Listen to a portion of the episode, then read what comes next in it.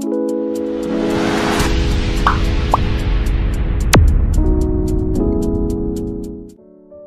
दोस्तों, ये कहानी है एक गरीब लड़के की और भगवान गौतम बुद्ध की।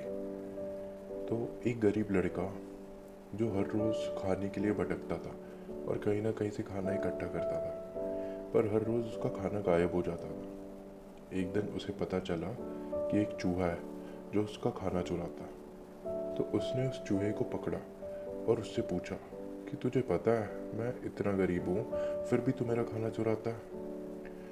अगर तुम्हें चुराना ही है तो तुम किसी अमीर के यहाँ क्यों नहीं चुराते? तो वह चूहा बोला कि तेरी किस्मत में कुछ ही चीज़ें लिखी हैं और वही मिलेगा। भले तू कितना ही कोशिश कर ले या भले तू कितना ही इकट्ठा कर ले, बस तू उसे अपने पास नहीं रख सकता। यह जानकर लड़के को बहुत हैरानी हुई। कि ऐसा कैसे हो सकता है? तो चूहे ने कहा कि अगर तुझे जानना है कि तेरी किस्मत में क्या लिखा है तो भगवान बुद्ध के पास जाना पड़ेगा। वही तुम्हें बता सकते हैं कि तुम्हारी किस्मत में क्या है। तो इसलिए लड़का भगवान बुद्ध से मिलने निकल पड़ा। चलते चलते बहुत रात हो गई, इसलिए रास्ते में ही उसने रुकने का निर्णय लिया। उसे पास में एक हवेली देखी। और उस घर वाले से एक रात रहने के लिए इजाज़त मांगी। उसे इजाज़त मिल गई। हवेली वाले मालिक ने पूछा कि वो इतनी रात में कहाँ जा रहा था? वह कहा कि वह गौतम बुद्ध से मिलने जा रहा है। वह अपनी किस्मत के बारे में पूछने जा रहा है। तो हवेली वाले ने कहा कि अगर तुम भगवान गौतम बुद्ध से मिलने जा रहे हो तो क्या तुम हमारा भी एक सवाल पूछोगे? लड़के ने कहा, जी, मैं ज़रूर पूछूँगा। अब ये सवाल क्या था? और आगे का सफ़र इस लड़के का कैसा था, यह हम आपको अपने पार्ट टू में बताएँगे। तो अगर आपको यहाँ तक की कहानी अच्छी लगी और आप जानना चाहते हो कि आगे क्या हुआ तो प्लीज़ इस चैनल को सब्सक्राइब कर लो, ताकि आपको हर दिन पार्ट्स स्टोरीज़ के मिलते रहे और आप हर दिन कुछ ना कुछ सीखते जाओ। थैंक यू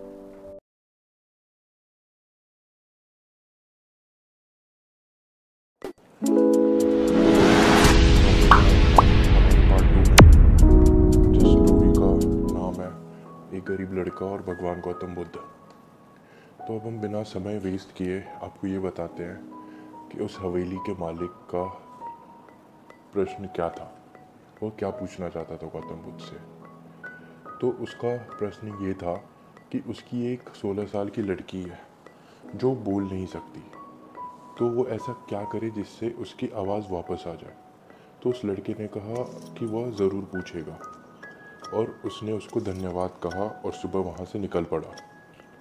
आगे रास्ते में उसे काफ़ी बड़े बड़े बर्फ़ के पहाड़ मिले और उसे काफ़ी मुश्किल हुई वो चढ़ने में। पर थोड़ी दूर आगे उसे एक जादूगर मिला। उसने उस लड़की से पूछा कि वह कहाँ जा रहा है।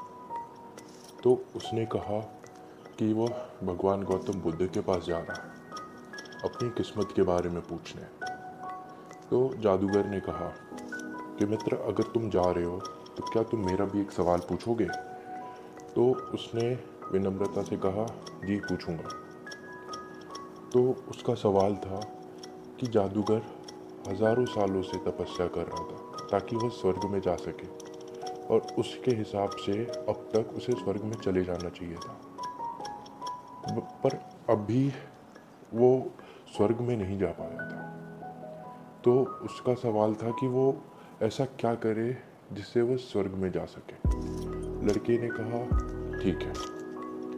उस जादूगर ने उससे प्रसन्न होके उसे अपनी छड़ी की मदद से पहाड़ के उस पार पहुँचा दिया। लेकिन अभी इस लड़के की संकट कम नहीं हुई थी। अभी आगे उसके सामने एक बहुत बड़ी चुनौती थी। और ये चुनौती क्या थी, ये दोस्तों हम आपको अपने पार्ट थ्री में बताएँगे।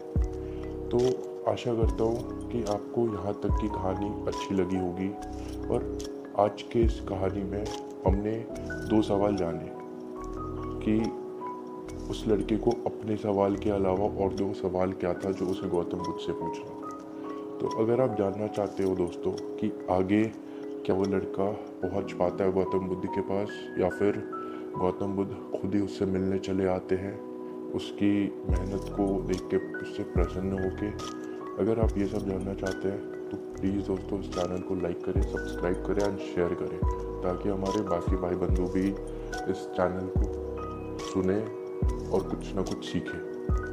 धन्यवाद दोस्तों।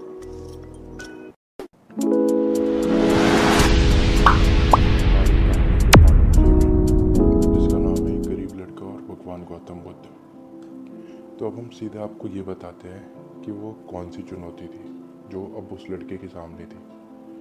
तो वहाँ एक बहुत बड़ा नदी था, जो वो खुद पार नहीं कर सकता था। तभी उसकी मुलाकात विशाल काय कछुए से हुई, जो उसे नदी पार करवाने के लिए तैयार हो गया। परंतु कछुआ भी उससे वही सवाल पूछा कि तुम कहाँ जा रहे हो? तो लड़के ने कहा कि मैं भगवान बुद्ध के पास जा रहा हूँ, अपनी किस्मत के बारे में जानने के लिए। तो कछुए ने कहा कि क्या तुम भगवान बुद्ध से मेरा एक सवाल पूछोगे? मैं पाँच सालों से ड्रैगन बनने की कोशिश कर रहा हूँ, परंतु अभी तक नहीं बन पाया। तो मैं ऐसा क्या करूँ जिससे ड्रैगन बन जाऊँ? लड़के ने कहा, ठीक है, मैं आपका सवाल भी पूछूँगा। कछुए ने लड़के को अपनी पीठ पर बैठाया और नदी के उस पार छोड़ दिया। अनंतर लड़का भगवान बुद्ध के पास पहुँच गया। वहाँ और बहुत सारे लोग थे। भगवान बुद्ध ने कहा कि मैं एक व्यक्ति के सिर्फ़ तीन सवालों के ही जवाब दूँगा। लड़का एकदम अचंभित हो गया, क्योंकि उसे तो चार सवाल पूछने थे। वह सोचने लगा कि मैं उसे कौन से तीन सवाल पूछने चाहिए। उसने कछुए के बारे में सोचा। कि कछुआ तो 500 सालों से ड्रैगन बनने की कोशिश कर रहा है और वह जादूगर। वह हज़ार सालों से स्वर्ग में जाने की तपस्या कर रहा है। और लड़की बिना बोले कैसे अपनी ज़िंदगी गुजार सकती है? फिर उसने खुद के बारे में सोचा कि मैं तो सिर्फ़ एक गरीब भिखारी हूँ। मैं तो भीख मांग कर भी अपनी ज़िंदगी गुजार सकता हूँ। पर कछुआ, जादूगर और लड़की की समस्या मेरी समस्या से बहुत ज़्यादा बड़ी है।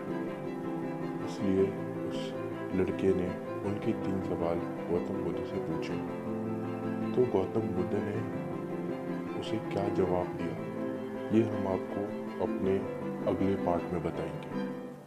तो आशा करता हूँ दोस्त कि आपको यहाँ तक की कहानी अच्छी लगी हो और आप जानना चाहते हो कि भगवान गौतम बुद्ध ने क्या जवाब दिया उस लड़के को उन तीनों सवालों के तो जुड़े रहिए इस चैनल से। और अगर और आप डेली अपडेट्स चाहते हैं नए नए वीडियोस चाहते हैं, देखते रहना तो please like share and subscribe कर दें। थैंक यू दोस्तों।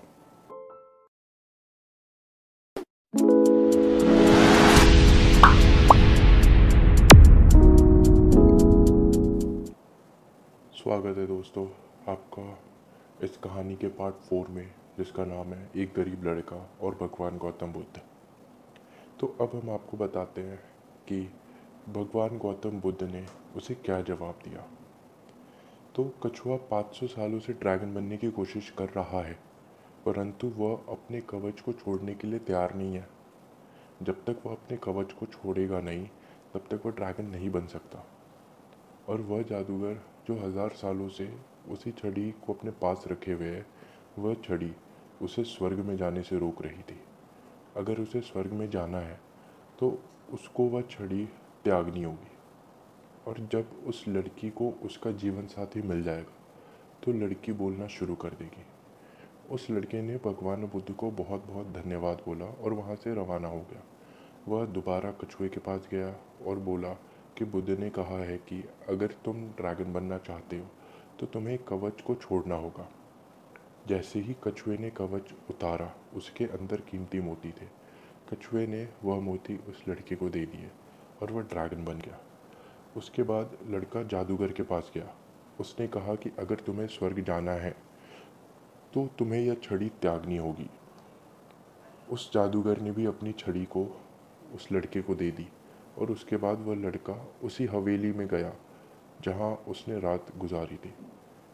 जब वो वहाँ पहुँचा। तो वह लड़की उसके सामने आई और उससे पूछी, उस रात तुम ही हमारी हवेली में आए थे ना? और उसने उससे विवाह किया। इस तरह उस लड़के को पैसा, ताकत और सुंदर जीवन साथी भी मिल गया। तो दोस्तों, इस कहानी से हमें यही सीख मिलती है। कि अगर ज़िंदगी में कुछ पाने के लिए हमें कुछ त्यागना पड़ता है तो उसे त्याग देना चाहिए। अपनी ज़िंदगी में कुछ बड़ा करने के लिए हमें कुछ त्यागना होगा, तभी कुछ हासिल कर पाएँगे। समुद्र का जहाज़ सबसे ज़्यादा सुरक्षित किनारे पर ही होता है, पर जहाज़ किनारे पर रहने के लिए नहीं बना है। बीच समुद्र में लहरों को चीरते हुए आगे बढ़ने के लिए बना है। इसलिए आपको ज़िंदगी में कुछ बड़ा करना हो तो आपको मुश्किलों का सामना करना ही पड़ेगा दोस्तों। उम्मीद करता हूँ दोस्तों, आपको ये पूरी कहानी बहुत अच्छी लगी होगी और हम फिर से एक नई कहानी के साथ आएँगे। तो तब तक के लिए दोस्तों, जुड़े रहे और सब्सक्राइब कर ले ताकि हमारी जैसी नई वीडियो आए, आपको पता चल जाए। और हाँ बेल आइकन को दबाना मत भूलना। धन्यवाद दोस्तों।